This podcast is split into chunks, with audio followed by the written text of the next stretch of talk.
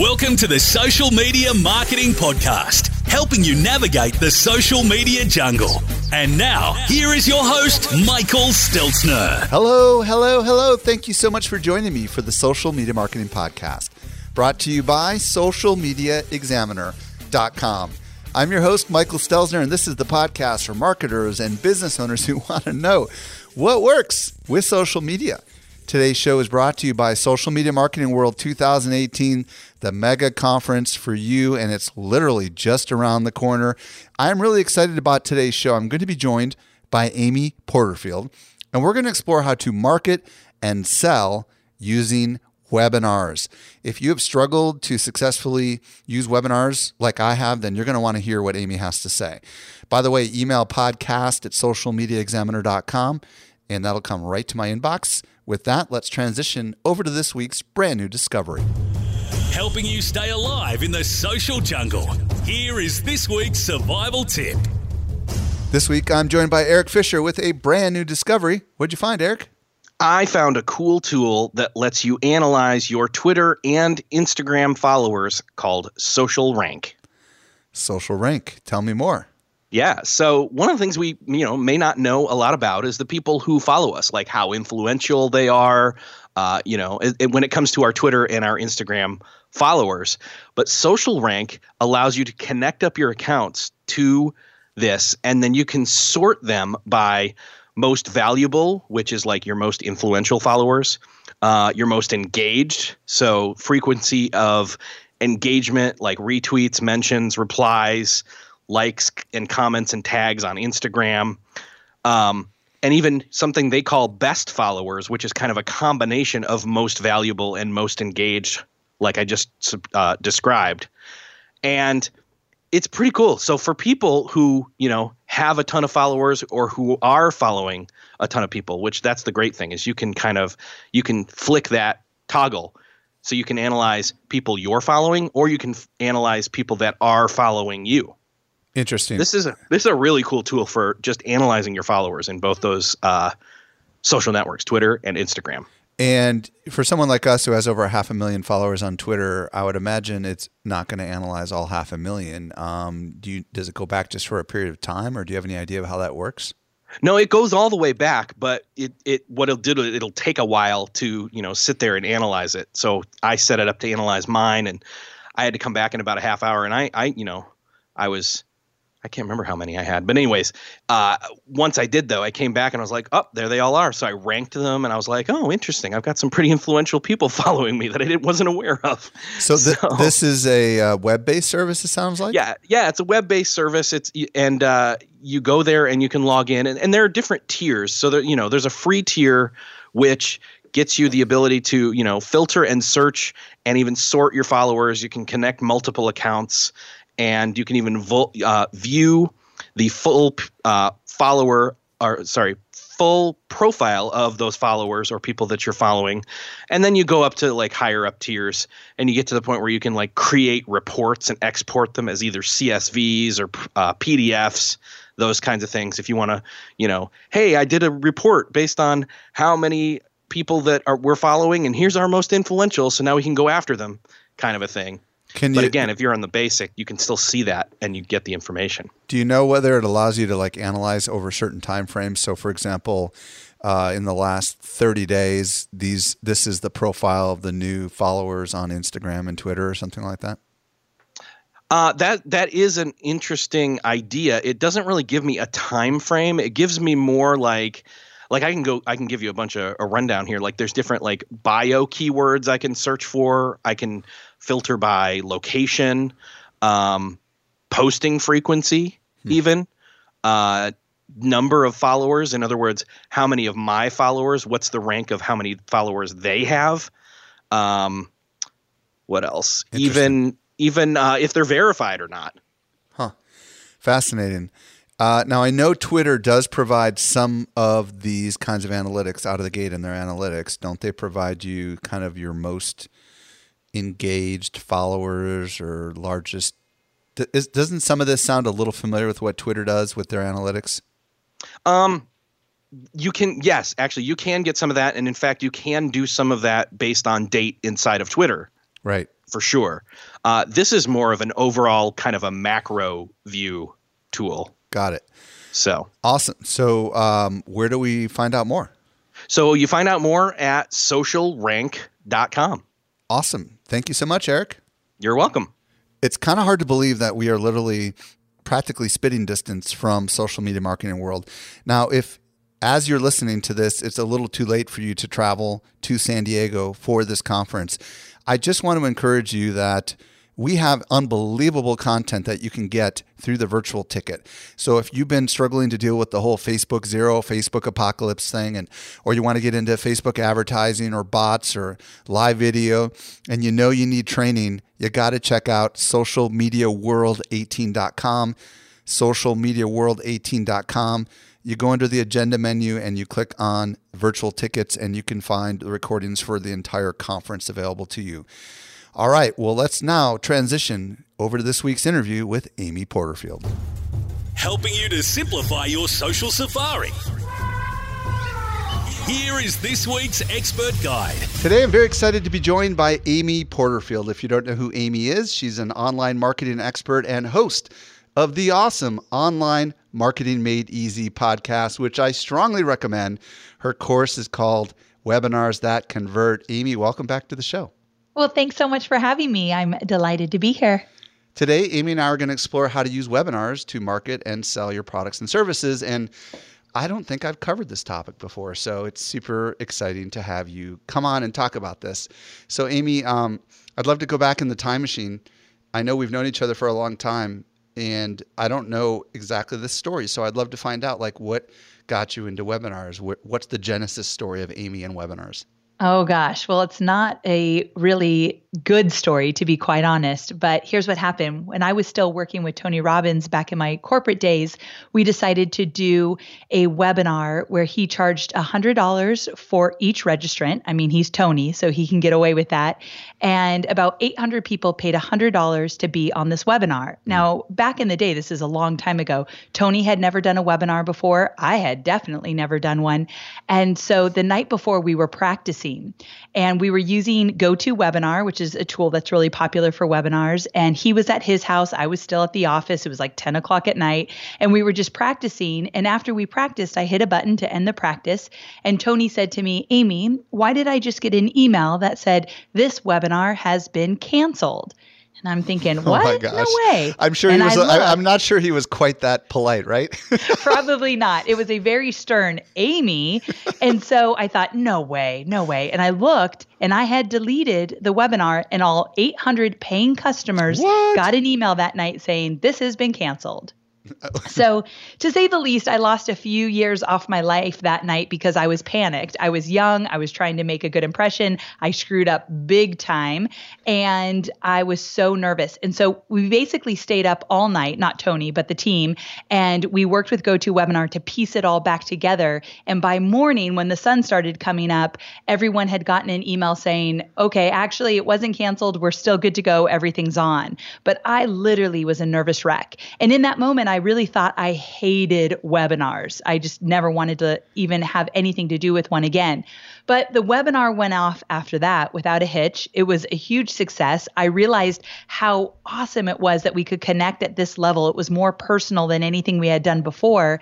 And quite honestly, I became hooked. So when I went off on my own about a year later to do my own thing, webinars became my staple. They became that number one way that I promoted my online courses. And I've I've had even more snafus since then, but I've had more wins than losses. So I'm a big fan to say the least. What year was that uh, when you started, when you went off on your own? Do you remember? Was it like 2010 yeah. or something like that? 2010 was my first webinar. Yep. Good memory. Yeah. Well, that's because remember, I was one of your clients back then. yes. So we were working together. Yeah, absolutely. So, okay. So 2010, you went off on your own and like share more of the story. Like between then and now, what's happened with Amy and webinars? Oh, you know, it's I have this personality especially in my business, when something works, I just find a way to make it better and better. And I don't chase the next shiny thing. So I have been doing webinars since then and for every single one of my live launches. Now, truth be told, there was one live launch that I did a three part video series,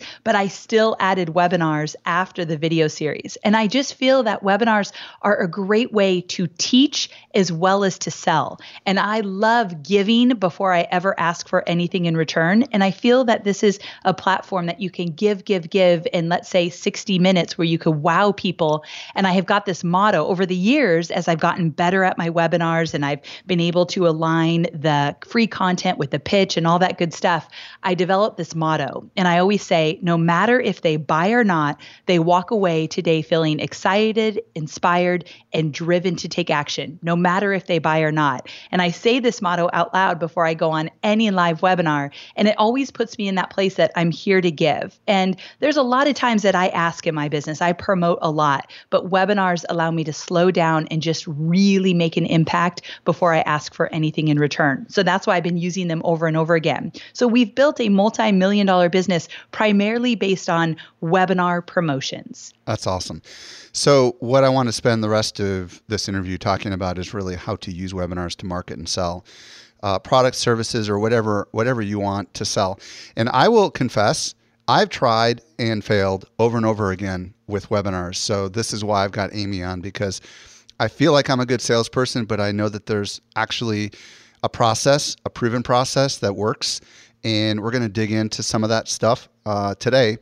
So, um, first of all, let's start with, um, you know, can anything be sold on a webinar? Because I think that's worth talking about. Some stuff probably can't be, right? Right. I think it's a really good question. I think some webinar experts would say, heck yeah, you could sell anything on a webinar. I don't come from that school of thought.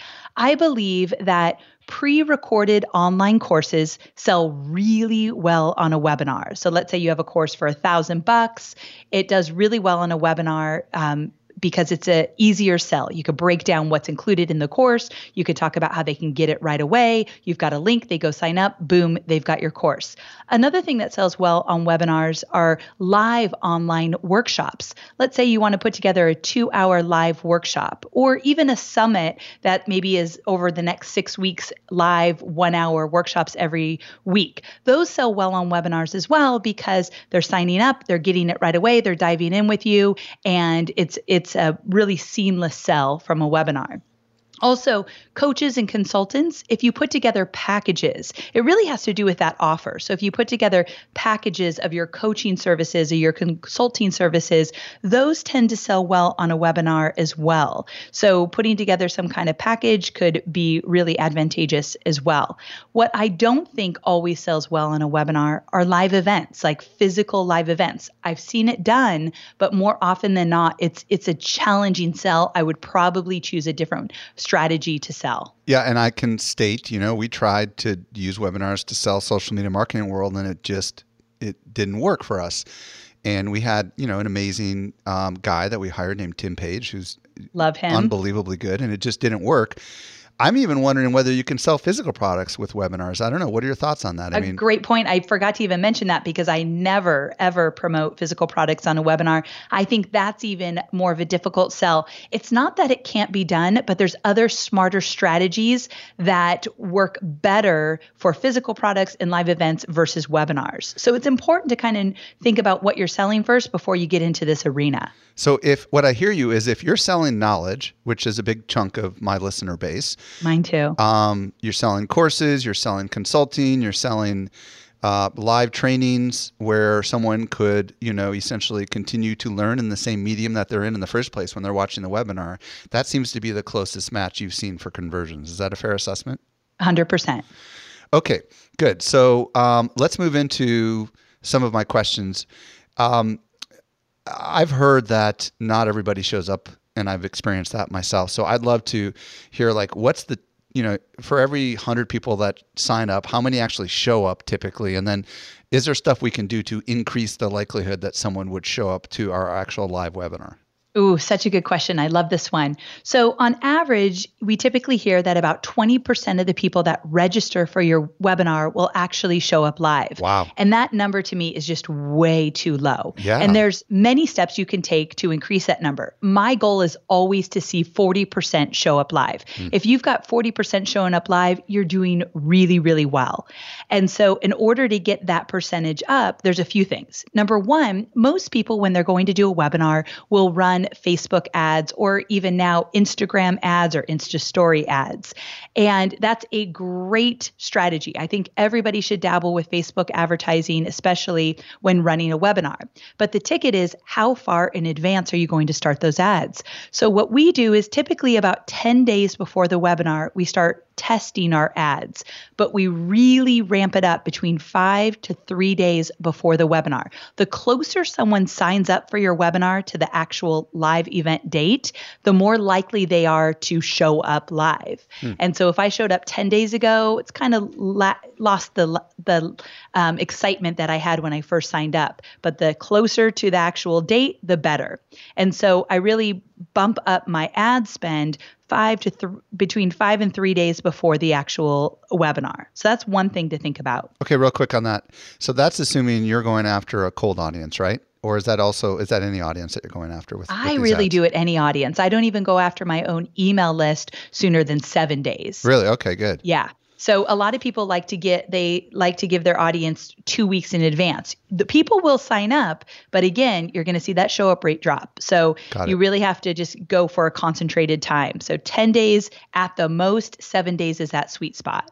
Okay, good. You were going to say something else. Um, another thing is that when you are um, getting people, when you want people to show up live, you want to focus on what I call a pre webinar email sequence. And this one's a biggie. And so, what we do is we create, let's say, four to five emails that we plan to send out during that pre webinar time before we go live. Now, not everybody's going to get those, let's say, five emails, depending on when they sign up. So that uh, first email will go out five days before the actual webinar. And let's say you sign up three days before. Well, you're not going to get every email. That's what I mean. But in these emails, what you're doing is you're doing three different things. You're encouraging them to show up live. You're inspiring them with maybe a cool story, a case study, a little tip, whatever it might be. And you're staying top of mind as well. Remember, you've got to keep reminding them they've got something cool coming up. They don't want to miss it. What I've started to do is I'd actually talk about the importance of showing up live and how how I've seen people show up live the more engaged they get the more notes they take the questions they ask while they're on live they're walking away ready to take action right away. And it's just a different type of audience. The energy is different. So I'll actually talk about that and encourage them mark your calendar set your iPhone whatever you need to do show up live. And so that becomes part of my pre-webinar email sequence conversation.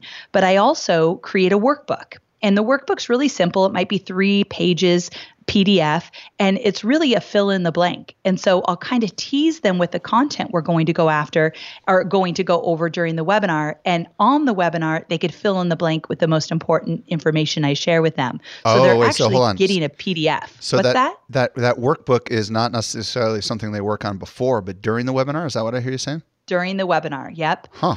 And so I'll say, okay, just print this out, have it ready when we go live. And they'll kind of peruse through the PDF and they'll realize, wait, I want to know that. Or that would be great Smart. information to have. So the workbook tends to be a big um, uh, help in getting people on live as well. Any tips on what to put in the workbook?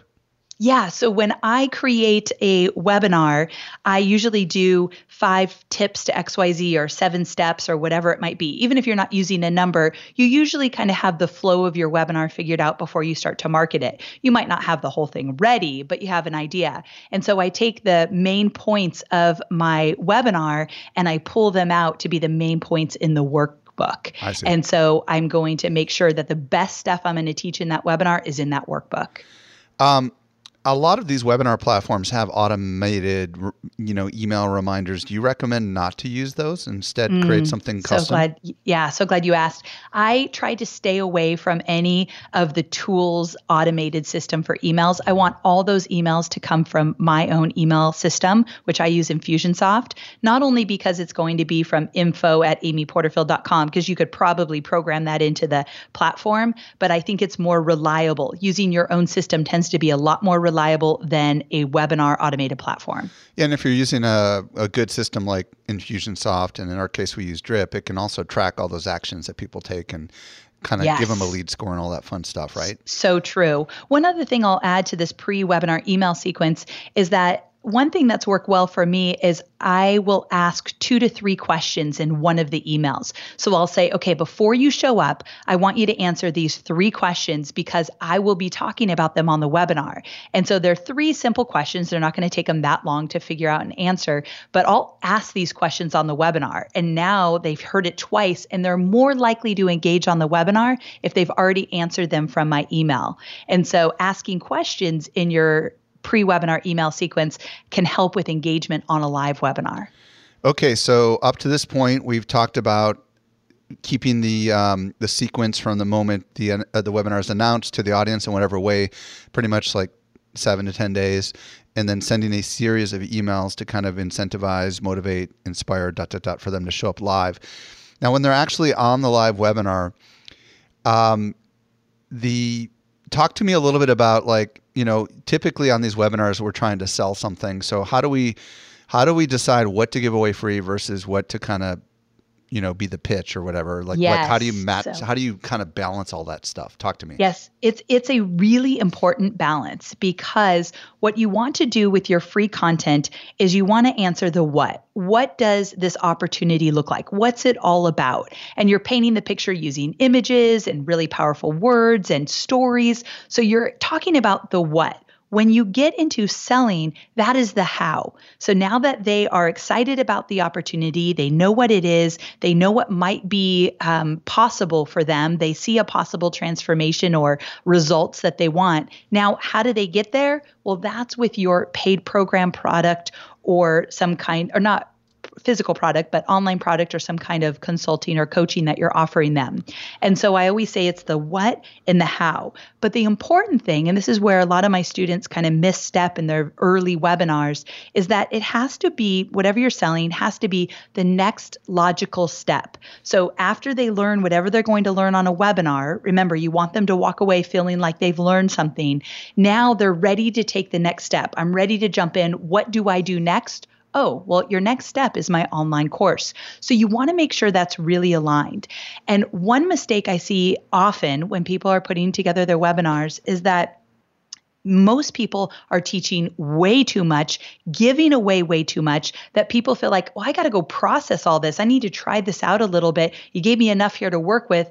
I'm good for now. And you never want that to happen. Mm. And so you want to be careful that you don't overwhelm them with the content so that they need some time to think about it. Instead, you're giving just enough that they see the what, they understand it, they're excited about the opportunity or potential, and they're ready to dig in.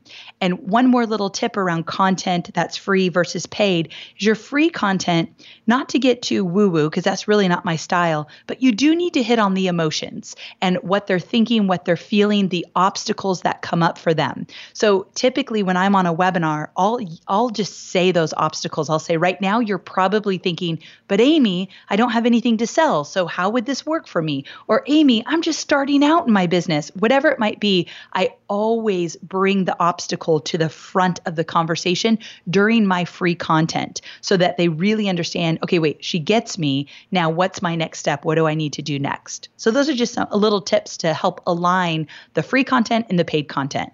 Love it. Um, I would love if you could pick an example of a webinar that you've done recently or in the past so so people can understand this what versus how thing because like in my mind I want to over deliver. I want to give them so much more, so much value for free that they say, how much more will I get if I pay? But what you're saying is, eh, be careful. So um, I don't know. Maybe you could talk about yes the, a webinar okay. you've done for something so people can understand and wrap their brain around that. Yes. So this one's a little bit meta. So stay with me here because it's a, I'll call it a masterclass instead of a webinar. It's a masterclass on webinars, like how to do webinars. Okay. So I'm using masterclass so I don't keep saying a webinar on a webinar. So when I do my masterclass to teach people how to create a profitable webinar, in that free content, I will say, okay, so when you teach or when you're on a webinar and you want to talk about yourself, here's the wrong way to do it and here's the right way to do it. So I actually show them strategies of okay, you'll you'll do it this way, but you won't do it that way. Uh, That's how you talk about yourself on a webinar. And then another tip I'll give them on the masterclass is I'll say when you transition into the sales portion of a webinar, always use a question to transition. And the reason you do that is you want your audience to be engaging with you right at that moment when you're going to start to sell. So I give them tangible advice. I won't let them walk away with act without getting actual examples.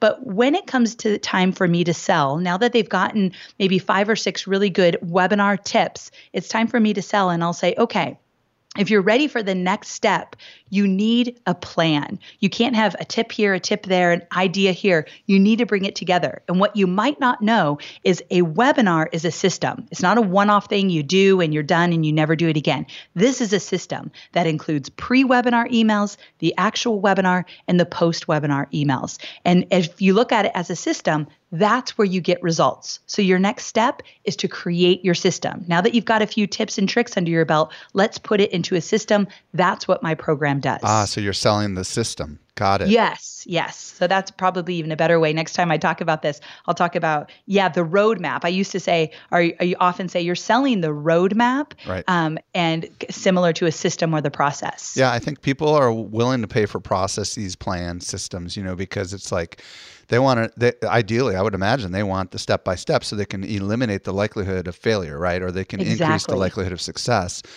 Um, that is very, very helpful. And I think everyone who's listening right now who is going to be doing webinars or who has been doing webinars unsuccessfully can be thinking about, like, you know, have I pitched a process or a system? Because if I haven't, maybe that's not the logical next step. And I love that. Um, right. So I want to spend some time on the uh, the after the webinar part because um, I think this is the part that most people fail on, right? Which is yes. this follow up sequence stuff. Um, and and by the way, this is, you know, a lot of people listening right now are like, man, this is complex. Well, you know what? Anything that works well is not supposed to be easy. I don't think. You know what I mean? Because if it was, everybody would be doing it, right? right. Right. So let's talk about the follow up because and what is the follow up, first of all? We're talking about after they've watched the webinar. Is that what we mean by follow up sequence? Yes. Okay. So I call it a post webinar follow up sequence, and it's an email sequence, and it's very specific. And I often tell my students, you can double your revenue. So let's say you made a thousand bucks on your webinar, we can make another thousand dollars just in the post webinar sequence, if not more. Wow. And this is how you do it. The first thing you do is you send a replay. Not every webinar expert will say send the replay, but I have always sent a replay because it definitely makes a difference. Not everyone's going to show up live. As you know, why leave that money on the table? Right. So I send a replay, but it's always a limited time replay. So let's say after the webinar in five days, your cart is going to close. So now they have about four more days to watch that replay before cart close day. So the very next day you send the replay. And you mentioned that you you talked about the special offer, they can watch it and learn more, but really that email is about what they're going to learn in the in the webinar if they missed it. So that's the first email. Are we only sending that to people that didn't show up live or we send it to everybody? Well, you can do two ways. If you're just starting out, keep it simple and send it to everybody. Thank those that were there live. If they wanted to catch it one more time, here's the link. If you missed it, make sure to watch it. If you're getting a little bit more advanced, definitely we segment. If you watched it live, you're going to get a link to the replay, but the bulk of the email is going to be more about the program I pitched. Right. And if you weren't on the webinar, then I'm going to not make it all about the pitch. So the second email you're going to send, and you can kind of mix up the order of these, but in that follow up sequence, you want to send an email where you walk through your offer. So it's usually the longest email in the post webinar sequence, and you're telling them exactly what they're going to get. So it's no longer talking about the webinar or the replay that is in the past now. It's all about the offer and the fact that the timer is ticking, it's time to buy. And so you talk about each module, what they're going to get, what's in it for them, the transformation you're promising. So this email is pretty lengthy, but it's detailed. And a lot of people say, no one's going to read an email that long here's the people that read that email those that are genuinely interested in buying right. i promise you this is a popular one inside my sequence and so many of my students so from there you also want to include an email with a case study telling a, st- a quick story about one of your students, telling maybe a story about you and the success you've seen if you didn't talk about that on the webinar, a case study, some kind of testimonial. You want to show some social proof in this email. Another email that I love to send is an FAQ email where you're literally putting the objections that they're thinking in front of them. And I love to do like the top five uh, frequently asked questions about the program or about the process or the roadmap or whatever it might be. But the question and the response is in this email. That's one of my most popular ones as well. Another one, if you want to add another email to the mix, it depends how aggressive you want to get with your emails, is an inspirational one where you are tackling the mindset blocks that are keeping them from taking that leap and buying. That tends to be a really popular one as well. And then finally, on the final day, when that cart is going to close, you are sending an email that is about the time running out. I love putting timers that are active in the actual email. Motion Mail is a tool that I use. You open up my email, and that timer is ticking away as you're reading my email. Very powerful. And I tend to send more than one email on cart close day. It was something I was very nervous about in the beginning. I'd never go back, it makes a big difference. But those are basically the types of emails you would send in a post webinar email sequence. Okay, so one of the logical questions that comes out of this is do webinars only work if I am quote unquote closing the cart, which kind of implies the product is no longer going to be available for sale um, because certain businesses don't necessarily have a cart close. And what if they don't? I mean, what's your thoughts on that? Yes, so I have some thoughts on this one. You do not need to close the cart. I have three programs right now that I do evergreen webinars. So I'm not live on the webinars, but they run every day.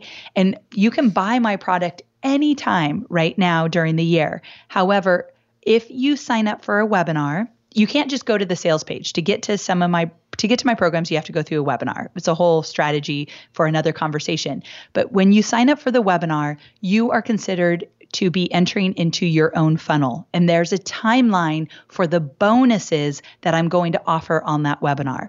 And so we use a tool like Deadline Funnel, which is probably the most popular one, where everyone's in their own deadline. And so I make it really clear that if you do not buy by this date, the bonuses will go away. And so let's say you click on that link the day after the deadline. It takes you to a page where you can buy my program, but there are no bonuses available on that page. So it's total full integrity. We gen we really do take the bonuses away, but my thought on that, Mike, is that you have to have some kind of urgency or scarcity, or people just won't take action. Well, I kind of like this because the fake scarcity stuff is kind of like there's a special price that's going to go away, but that's right. not real because we know that anybody could, you know, figure out a way to find that. But I like the idea of having the price be the same and like having the incentive or the, you know, the the special gift not just just go away. It seems a little more uh, higher integrity, I guess I should say. Yeah, it's a tricky one for sure. So I had to kind of figure out what felt best or what felt right for me. Right. And that one felt good. But you're right to to pretend like something is going away. It just didn't feel right. Talk to me about live webinars versus um, not live webinars. Like that's another area that a lot of people are not sure about. Talk to me about it that is. a little bit. So last year in 2017, it was my year of automation, where the goal was to do these automated or evergreen webinars and not do any live launches. And I did an entire podcast about this because there were pros and cons. Now, it was very profitable but I will tell you it was not as profitable as if I were doing the webinars live. There's just a perceived value with a live webinar. Plus, of course, you're there to answer the questions questions in the moment. I started to, at the very end of last year, go live on video where they saw my face as my webinar was live. Mm-hmm. And that added a whole other dimension of connecting with people. And so, I really do believe that if you do live webinars or versus evergreen, you're likely going to see a higher conversion on those live webinars. So that's one thing. However, you've got to remember when you're doing evergreen webinars, you can run those every single day, seven days a week. And so they were still incredibly profitable because they ran all year. And so I can't um, I can't say that it wasn't worth it. However, one big thing for me is I lost that connection with my audience last year for, when I wasn't doing live webinars. Remember, that's the number one way I promote. And so I loved that connection. I love to see their questions live. I love to be there with them. And for as a marketer, I lost some of that excitement last year because I didn't have that. So my suggestion is you explore a mix of evergreen and live webinars, exactly what I'm doing this year. I'm still running my evergreen webinars, but we've got some great live ones planned as well. I think it's a nice mix. Do you have a recommended tech for uh, the recorded stuff? So yeah, if, if it was evergreen, um, I like EasyWebinar. Actually, I like a lot of them. EasyWebinar, Ever Webinar. Um, there's so many different ones out there, but those two are probably my favorites. Now you said that you actually started experimenting with showing your uh, your camera on your computer, your yes. face. Talk to me about like that a little bit. Like, did did you leave it on all the time? Was it just in the beginning? How, how did so, that work? yeah, you? what I did is I I used act, Zoom. So I usually always use GoToWebinar, but I used Zoom this time, and uh, we set it up so that I was half the screen, and then the other half of the screen were, were my slides. Hmm. And I really love that because they saw me talk to them, but they could also see the content. My webinars are pretty. Um, heavy in terms of the lessons and I've got a lot of examples to show them. So the slides were important, but I also wanted that personal aspect. Now, there was a portion where I would go just the slides. And the reason for that is I wanted them just to focus on the content. It wasn't important that they saw my talking head. I wanted them to really get the lesson I was teaching them. But then I would come back. So I'd go back and forth. Now, during the sales portion, there was a time that I was just me live on screen without any slides. And I thought that was important while I was selling. So I tried a mixture of both. Are you um, when you're doing your webinar, I mean, obviously you know your content pretty well, but are you all are you hiding the comments so they're not distracting you?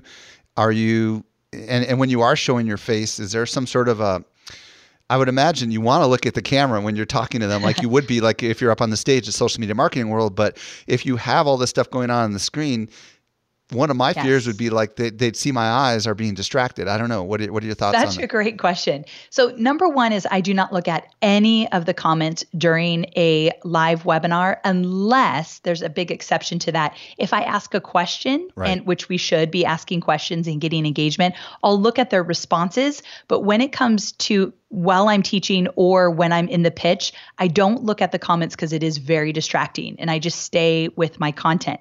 Now, I will tell you this is an interesting question you ask because when I decided to go live with my face showing on camera, it was a different ballgame because when I usually do webinars, I don't do that and I use my slides to guide me. The, I practice enough that when I see the slide, I know what I want to talk about, but I read some of the content on the slide and that makes it a whole lot easier. The minute that camera came on, I did feel some tension or some stress around, holy cow, I can't just look at the slides the whole time. I did, um, you will see my eyes go down to the slides a few times, and I think it was fine. It wasn't too distracting. Are you looking at a version of yourself, or do you hide that so all you see is the slides and you just know in the back of your head they're looking at you? Okay, so this is this is where you get to hear my ghetto side of things. so I have a camera in front of me and I had on a chair boosted up right underneath the camera my slides on a clicker. And so I would click the slides and I could just uh, put my eyes down a little bit and then back up. Ah. So I. I was very um, uh, aware that that could be an issue. So that's how I set it up. Huh, fascinating. Yeah. Yeah, I mean cuz like you know what it's like when you're live in front of an audience at a conference. Um, you got to look at your slides you know i mean yes. like even if it's just a picture but it's going to prompt something in your brain so like people are used to you looking at your your deck when you're live in front of an audience in person. So mm-hmm. it's really not a problem if your eyes look away a little bit. You'd really have to know your stuff to not look at all. You know what I mean? Right. I couldn't do it. I would never. It's like a security blanket for me at this point. So do you find that's more for someone who's super comfortable in front of the camera, or do you recommend people right out of the gate experiment with turning the video camera on? Uh, you know, that's a great question. I think I would not turn the video camera right out of the gate. I mean, I've been doing this since 2010. So it's just this year that I've started to experiment. I probably should have tried it a few years ago. I say do some webinars without the video camera on first and then move to the video camera. But you get, you. I'm assuming you got feedback. People love to see your office or wherever you are, right? Our conversion rates were higher on, on that. Uh, why, why do you think webinars. that is? I believe that it's where things are going with social media in general. We're so used to seeing video now in stories and on feeds. And I think it's just an extension of that. And when you're selling, if they see your face, there's a whole added level of trust that wasn't there before. And some people, even when I'm live and not showing my face, I get questions Is this live? Is this live? So when I jump on there, even though I guess I could still fake it, there's still that extra element of live it's more personal. Do you actually because you're talking to marketers, do you actually say the date like, "Hey everyone, today is Monday, January whatever," just so they know it's live or do you not No, that? but that's a great idea. I probably don't do that because sometimes in the back of my head I'm thinking if this is a really good one, I'm going to turn it into evergreen. Got it. so, I kind of stay away from it. Right, got it. Awesome. Um, well, Amy, tell people where they can find out about your course webinars that convert because you know, this is almost like going through a webinar listening to Amy right now, right? And some of them might be ready for the next step. So, what is their next step for you? Well, thank you so very much. I do have a masterclass on webinars at amyporterfield.com forward slash free class. So if you want to check that out, that would be awesome. Mike, thanks for the opportunity to give a shout out to the course. So just so we're clear, that free class is going to be an example of how Amy does Amy stuff. So yes. at the very least, go check it out so you can see Amy in action and and then uh, you'll probably get pitched the whole sequence, and you can see how she does what she does. Amy, thank you so much for coming on, and I look forward to seeing you very soon at Social Media Marketing World. I can't wait. Thanks a lot, Mike. Well, I hope you found a lot of value in today's interview. And if we mention anything that you missed, don't worry. We take all the notes for you. Visit socialmediaexaminer.com slash 289. Also, never miss a future episode of this podcast. Hit the subscribe button on your podcast player. Also, don't forget Social Media Marketing World 2018. Get your virtual ticket by visiting socialmediaworld18.com. Again, socialmediaworld18.com. This brings us to the end of yet another episode of the Social Media Marketing Podcast. I'm your host, Michael Stelzner. I'll be back with you in the driver's seat next week. I hope you make the absolute best out of your day, and may social media continue to change your world. The Social Media Marketing Podcast is a production of Social Media Examiner.